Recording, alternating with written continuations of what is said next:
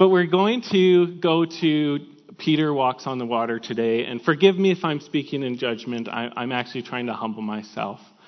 But this today I want to talk about a reality of existence that I think every Christian needs to know about, and even non-believers need to know about this, whether they're capable of accepting it or not. And it really is the power of whatever you're focusing on in trust, that the power it has over your life. Whatever we look to with trust, there is. And when we look to Jesus with trust, anything's possible. That's the big idea. So you're welcome. I'm trying to front load the message because I don't know if you noticed the lights were flickering a little bit in here. And so I might be pre- preaching sans electricity in a few minutes, and all you folks in the back can come sit at the front. And we can do it really like New Testament old school. Everyone sitting on the floor. I'll go get a robe on. Somebody will go to fish and some bread, and it'll just be wonderful or terrible. One of those two options. Let's read the Word of God together. Matthew 14, starting in 22. These are the very words of God. Immediately, he, meaning Jesus, made the disciples get into the boat and go before him to the other side while he dismissed the crowds. So they've just, I think they've just done the feeding of the 5,000, and they're by the Sea of Galilee, and he's sending his disciples across. And after he, had, after he had dismissed the crowds, he went up on the mountain by himself to pray.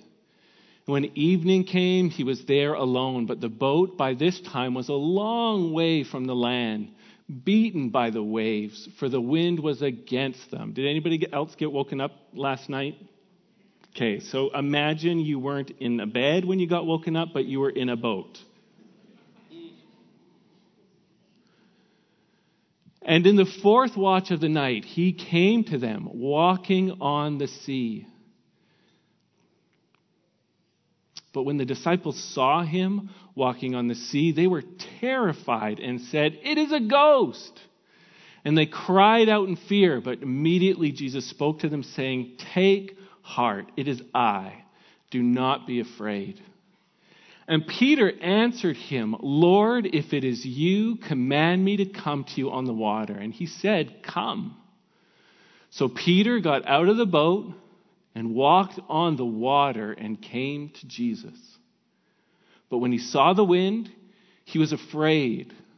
And beginning to sink, he cried out, Lord, save me. Jesus immediately reached out his hand and took hold of him, saying to him, O you of little faith, why did you doubt? And when they got in the boat, the wind ceased, and those in the boat worshipped him, saying, Truly you are the Son of God. Father God, I humbly come to you, and I, I ask on behalf of everybody listening this morning that you would do the miracle of Scripture in our hearts. Father, that you would use words and do heaven. Father, I ask that you would empower us to become a people transfixed on Jesus Christ in the midst of everything so that we can walk by faith the way you have opened before us and made possible. Father God, you know I need this. And you know how each person needs this. And I pray by grace you would apply this word to each one of our hearts in the way most fitting for your glory. And all God's people said, Amen. Amen. We'll do it one more time for new folks too. And all God's people said, Amen. Amen. Thank you.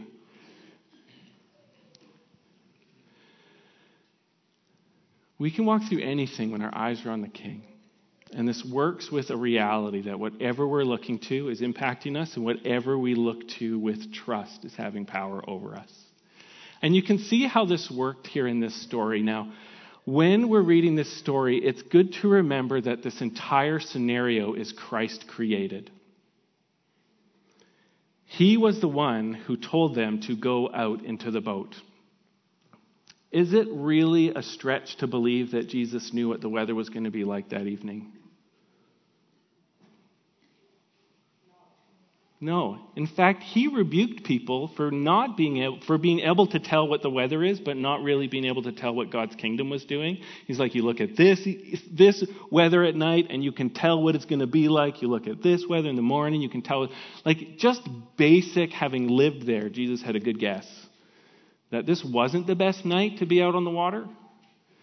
But he's also a prophet, and he's also the Son of God, and he also is God himself and he sends them out in a boat. And then he takes his time. Anybody here ever felt like you were in trouble and Jesus was stuck in a prayer meeting? That's by design. Yeah, well, you're welcome. Don't, don't shoot the messenger. At least in this case, it was by design. He told his disciples to get in the boat. He said, Go before me. You do kind of wonder what the go before me meant when they're like, you're, So you're going to bring your own boat? Do you have your own boat? But he sent them before them into this situation and waited till the fourth watch of the night. As I understand that watches are a certain amount of time, I think this means that it's actually really late in the night or very early morning. So it's been a long time. I think it's three hour increments in the night, but I could be wrong. Anyhow, Jesus shows up, and one of these very natural stories, I was talking about this last week, that the Bible feels very human to me. How would you feel if you're out in the boat in the middle of the night, you don't have a flashlight, you don't have a. I mean, we get spooked when your kids have put those little stick on toys in the bathtub an evening bathtub and then they fall down at 2 in the morning, right then you don't know do you grab the shotgun or do you hit him with some shakalakabugus? Right? And that's just noises. There was a person standing outside the boat in the night. And for them to get terrified and to add a little bit of yellow water in with the rainwater seems completely normal to me. It's a ghost.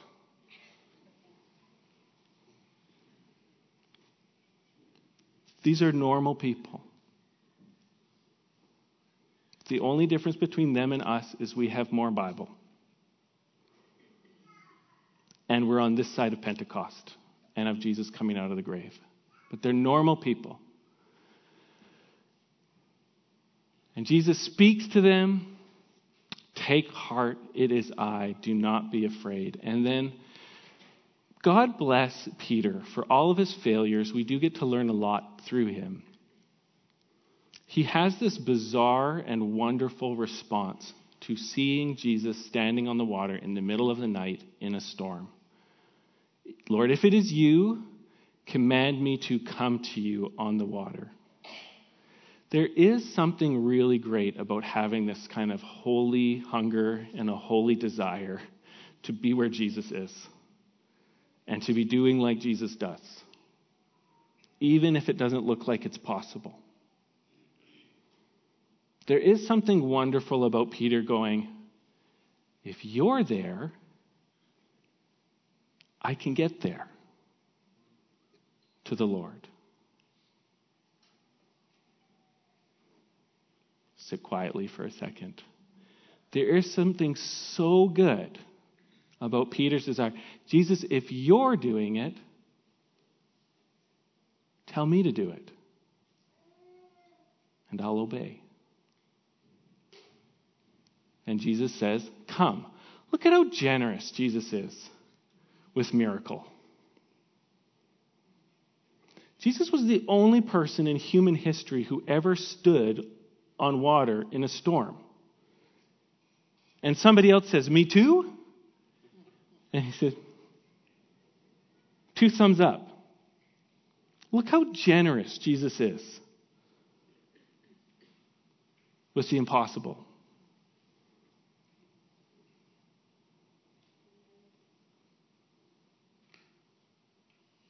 And so he says, Come. And Peter gets out of the boat and walked on the water and came to Jesus. It was working.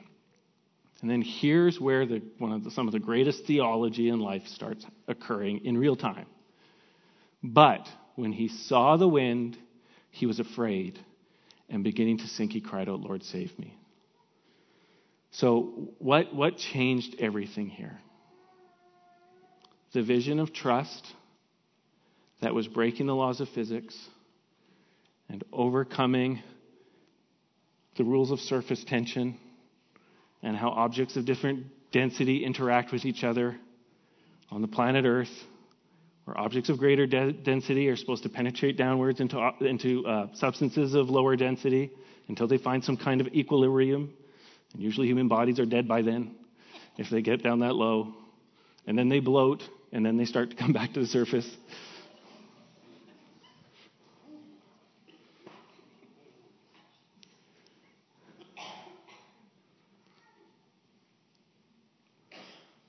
Gaze of trust turns into a gaze of doubt. The will of God starts breaking, and the power of God starts disappearing, and the kingdom of God starts evaporating, at least the experience of it. And if I just said something there that made you really upset theologically, like just, I wasn't trying to say what you're worried I was trying to say. But Peter was starting to sink. Now, again, what verse is this? Verse 31. Do you want to know what Jesus is really like? He tells the guy who is the only person who's going to walk on water that I know of in all of human history who wasn't the third per- second person of the Trinity, even though he made it a number of steps but then began to sink and needed to get re- rescued, he, he doesn't doesn't give him an attaboy. Wouldn't you have wanted an attaboy? Wouldn't you have wanted at least like a C plus? Yeah, you were sinking at the end there, but you made it 20 steps. There's no coddling. There's no semi acknowledgement. There's actually like a pretty sharp correction, a rebuke. Are, are they in the boat by now? No, they're not even, they're still standing on the water.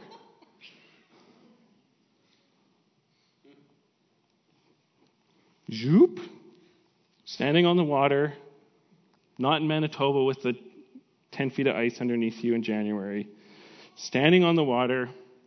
Peter, you suck at this trusting thing. Is there a person in this room who wouldn't be offended?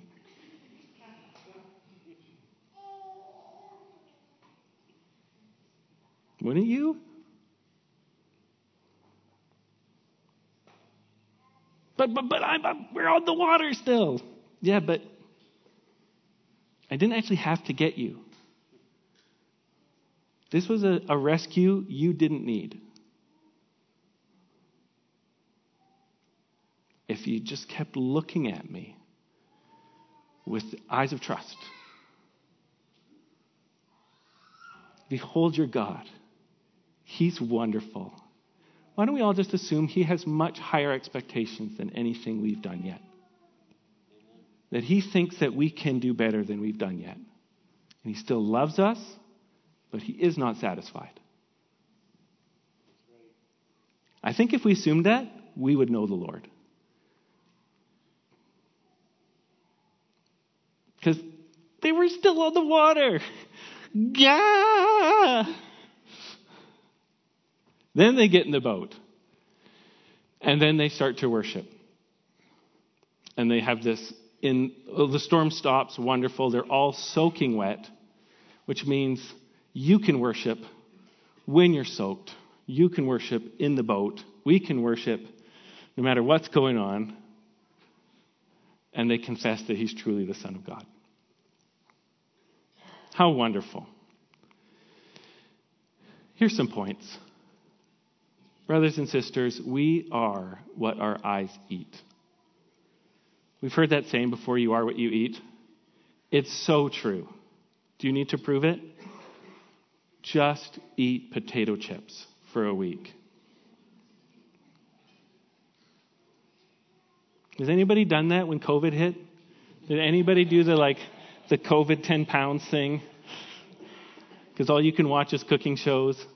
And then when you can't do the cooking, you need to go and buy some comfort food. We are what we eat.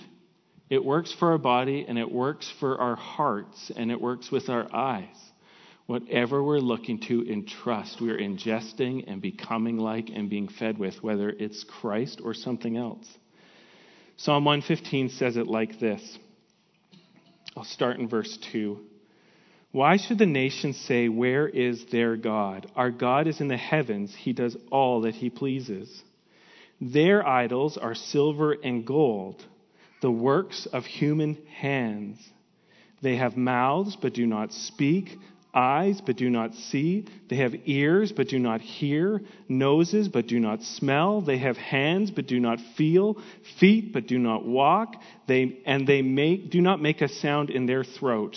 And then in verse 8 it says this Those who make them become like them, so do all who trust in them.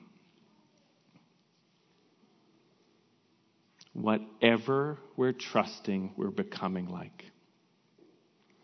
When Peter looked at Jesus with trust, he became like Jesus, a man who could stand on the waves. And when he looked away with doubt and was thinking, Can I trust these waves? Which you obviously can't, he became, became a sinker. Because he was putting his trust in unstable water. And he knew he couldn't trust it, but he's still looking at it, looking at the waves, looking at the water. I can't trust the weather. He was a Manitoban. I can't trust the weather. That thermostat's trying to kill me. True fact. But we are what our eyes eat. We become like what we're trusting.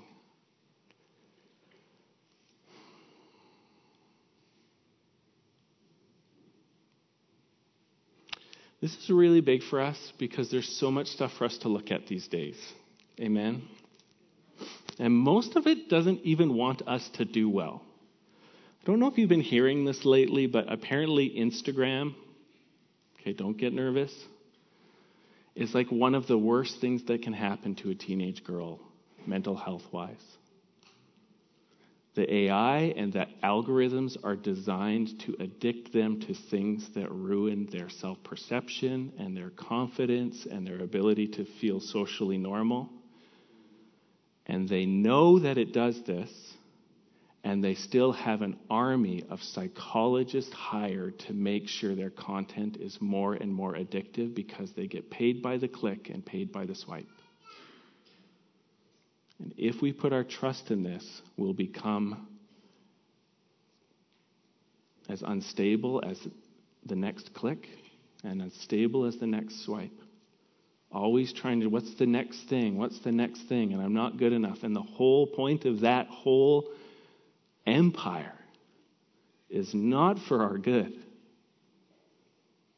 but for our bondage. And don't even get me started on TikTok, which is apparently just Chinese spyware. And I don't know if you've ever read Sun Tzu's The Art of War, but their whole military dogma is it's way better to destroy a country by getting people to destroy their own lives than to have to pay for an army to invade another nation. That's like the first page of their military book. It's called Nonlinear Warfare. Why would you ever want to have to fly soldiers to the West when you can convince Westerners to ruin their own lives with social media?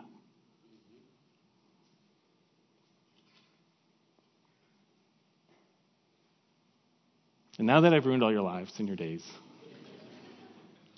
what I'm trying to tell us is what we become like what we look at with trust.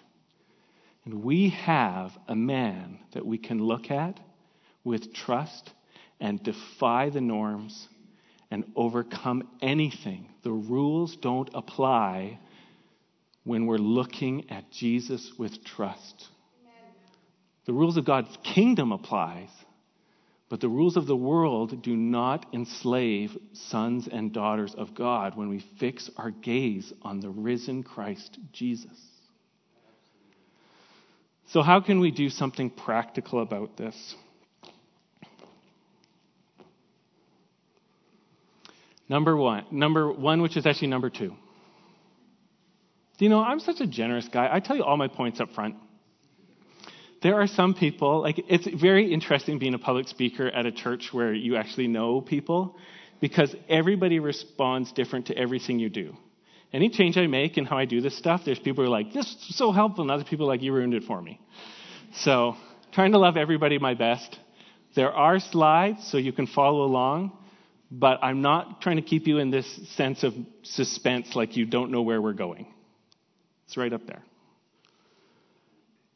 Number one, we need to fix our eyes on Jesus in Scripture. Wherever we're at, I can almost guarantee you there's a story about Jesus where you can say, I can be like Jesus in this story. Amen? And Jesus wanted us to think like this.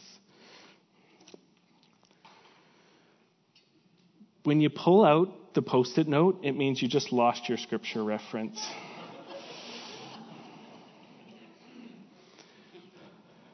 See, you're getting this like preaching education and everything, no charge. Matthew chapter 10, starting in verse 24, Jesus says to his disciples, A disciple is not above his teacher, nor a servant above his master. It is enough for the disciple to be like his teacher, and the servant to be like his master. And if they have called the master of the house Beelzebul, the Lord of the flies, how much more will they malign those of his household? What Jesus is saying there is it's our destiny as disciples to be made like the Master. It's the mission of the teacher to make us like him. And sometimes that's going to mean we get treated just as bad as he got treated. But that's part of the process. There is no becoming just like Jesus without going through things that Jesus went like. But what we're supposed to go, go do in response to this is look at our Bible and be like, when I'm going through something, I can find a story where Jesus went through something similar.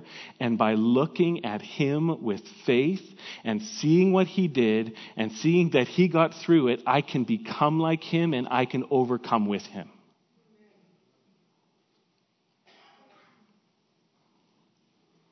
Do you ever feel like your whole world is falling down around you and God is not with you? Fix your eyes on the story of Jesus praying in the Garden of Gethsemane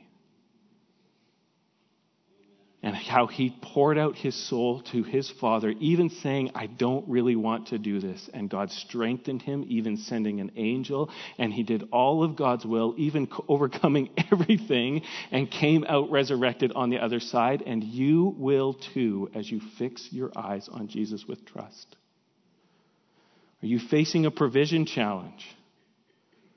Read the story of the feeding of the 5,000. What did Jesus do when all of his friends were telling them they're broke? And they have a massive family gathering to go to. Did he panic? Did he attack?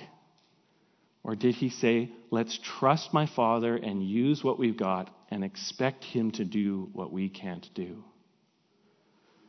Now, you, we've got four gospels of stories about Jesus where we can say, I'm fixing my eyes on Jesus who went through everything for my sake so that he can get me through anything as I trust in him. We can walk through anything if our eyes are fixed on the King. Number two, we can fix our eyes on those who look to Jesus in the scripture. This is a little bit different. The first one is, I can imitate Christ as I fix my eyes on him.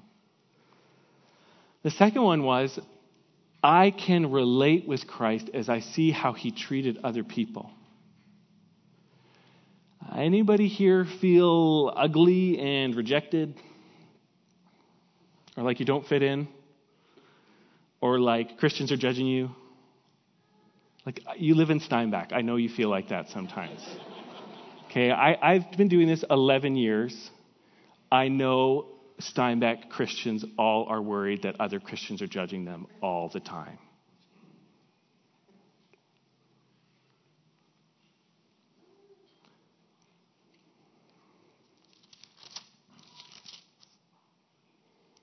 In Matthew chapter 8, we read, when he came down from the mountain, this is after the Sermon on the Mount, great crowds followed Jesus. And behold, a leper came to him and knelt before him, saying, Lord, if you will, you can make me clean. And Jesus stretched out his hand and touched him, saying, I will be clean. And immediately the leprosy was cleansed. And Jesus said to him, See that you say nothing to anyone, but go. So that here's the anti evangelism talk. See that you say nothing to anyone, but go show yourself to the priest and offer the gift that Moses commanded you for a proof to them. Lepers in Israel were literally the people most rejectable by God's people. They looked gross, and they were told to go somewhere else and don't show up so you don't make other people unclean. They're the most rejectable, diseased people. And when they came to Jesus, when he came to Jesus and said, Can you heal me? Jesus didn't just heal him like from a distance, like he had done many other times. Like with the centurion servant, where he didn't even, he was upset that they even made him go. And the centurion's like, he, he doesn't need to come. He can heal from miles away.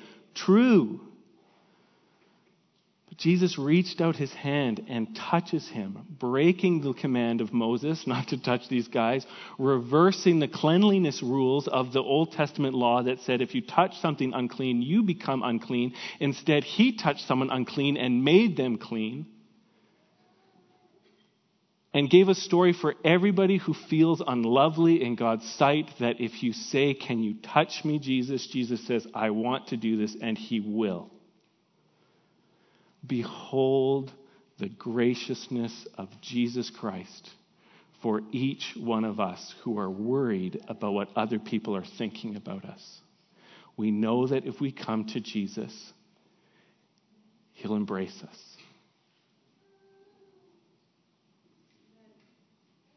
Behold him.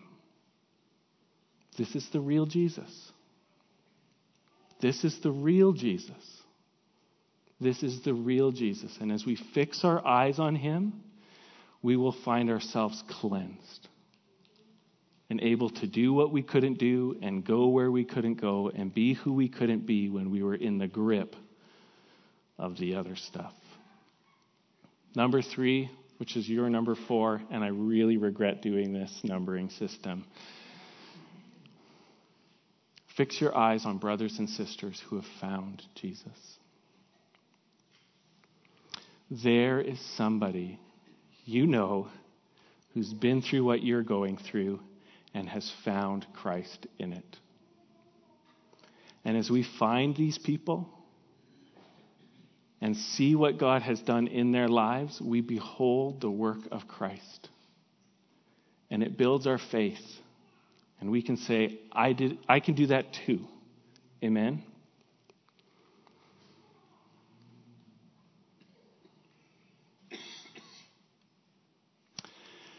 Now, this is a little tweak because I don't know if, I don't think this guy knows Jesus. But there's this individual in the States, his name's John Hudson has anybody ever heard of this, like special books for special?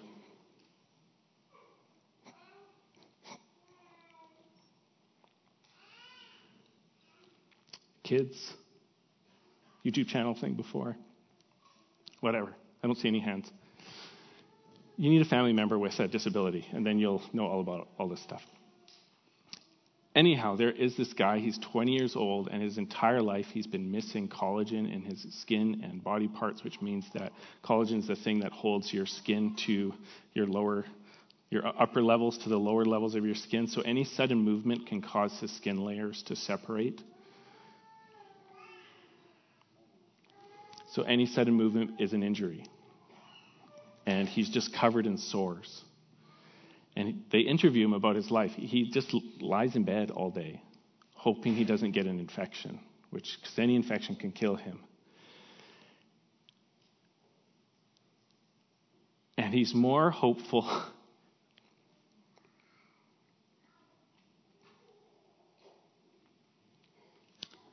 He's learned the journey of contentment more than most of us.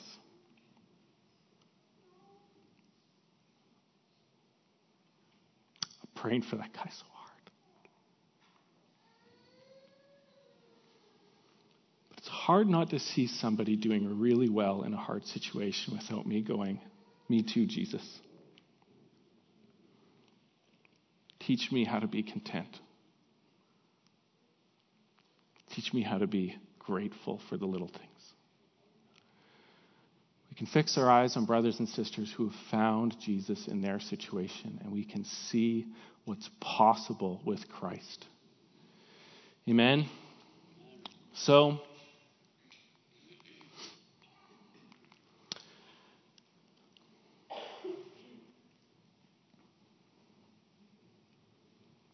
the reason I'm up here this morning is because I have a lot of faith for you to respond so well in your life, especially to the last few years, all the storms we've been through. I have so much hope for you to find Jesus in a miraculous way. I have so much hope for you to believe that you can do things with Jesus you couldn't imagine as long as you see him a little bit better every day. I have so much hope for us to be the most forgiving city on the planet. I have so much hope for us to be the most free brothers and sisters city on the planet. I have so much hope for us to not be living in fear as we fix our eyes on Jesus, knowing that we can stand on water in a storm if we just don't look away. I have so much hope for us to be healed of stuff we never even knew we had to get healed from, to be set free from stuff we never thought anyone could get set free from. I have so much hope for you. I know we talk about it. I hope it doesn't get awkward. I'm so grateful for you new folks.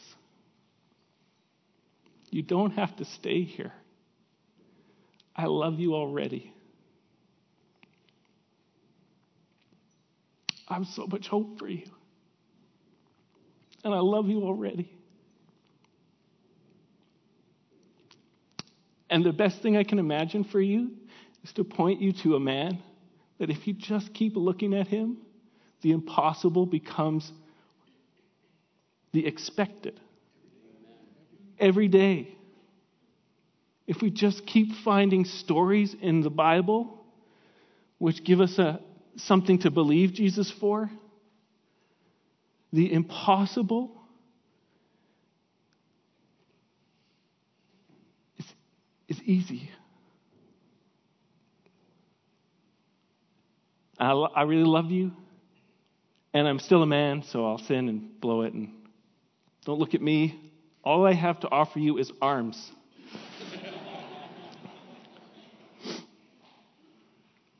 but you have a Jesus who knows exactly what he sent you into in the last five or ten years and knows that if you'll look at him, you can dwell with him no matter where you are. And me too. Let's pray. Father God,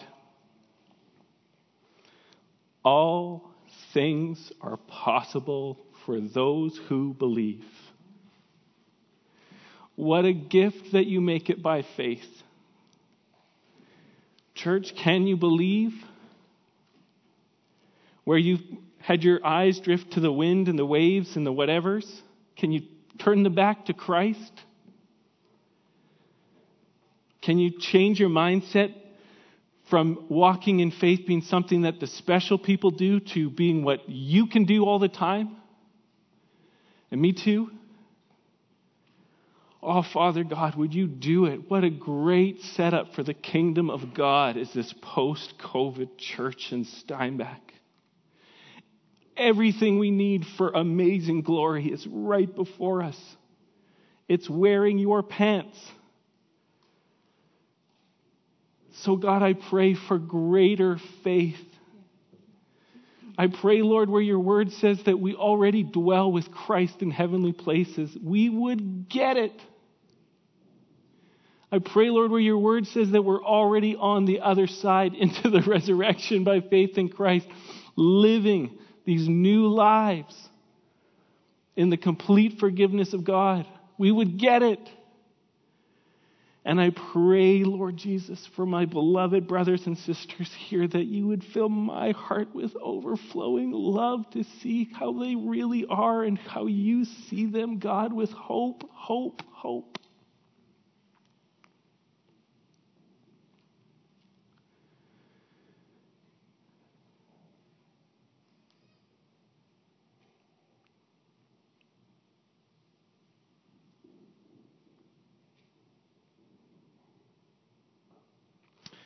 Your past is not your future, beloved child of God. If you'll fix your gaze upon him, you will see you can be strong. There are no words of men that own you. You're as free as you want. If you will fix your eyes upon him, you will find that you are strong. You will see you're a child of God.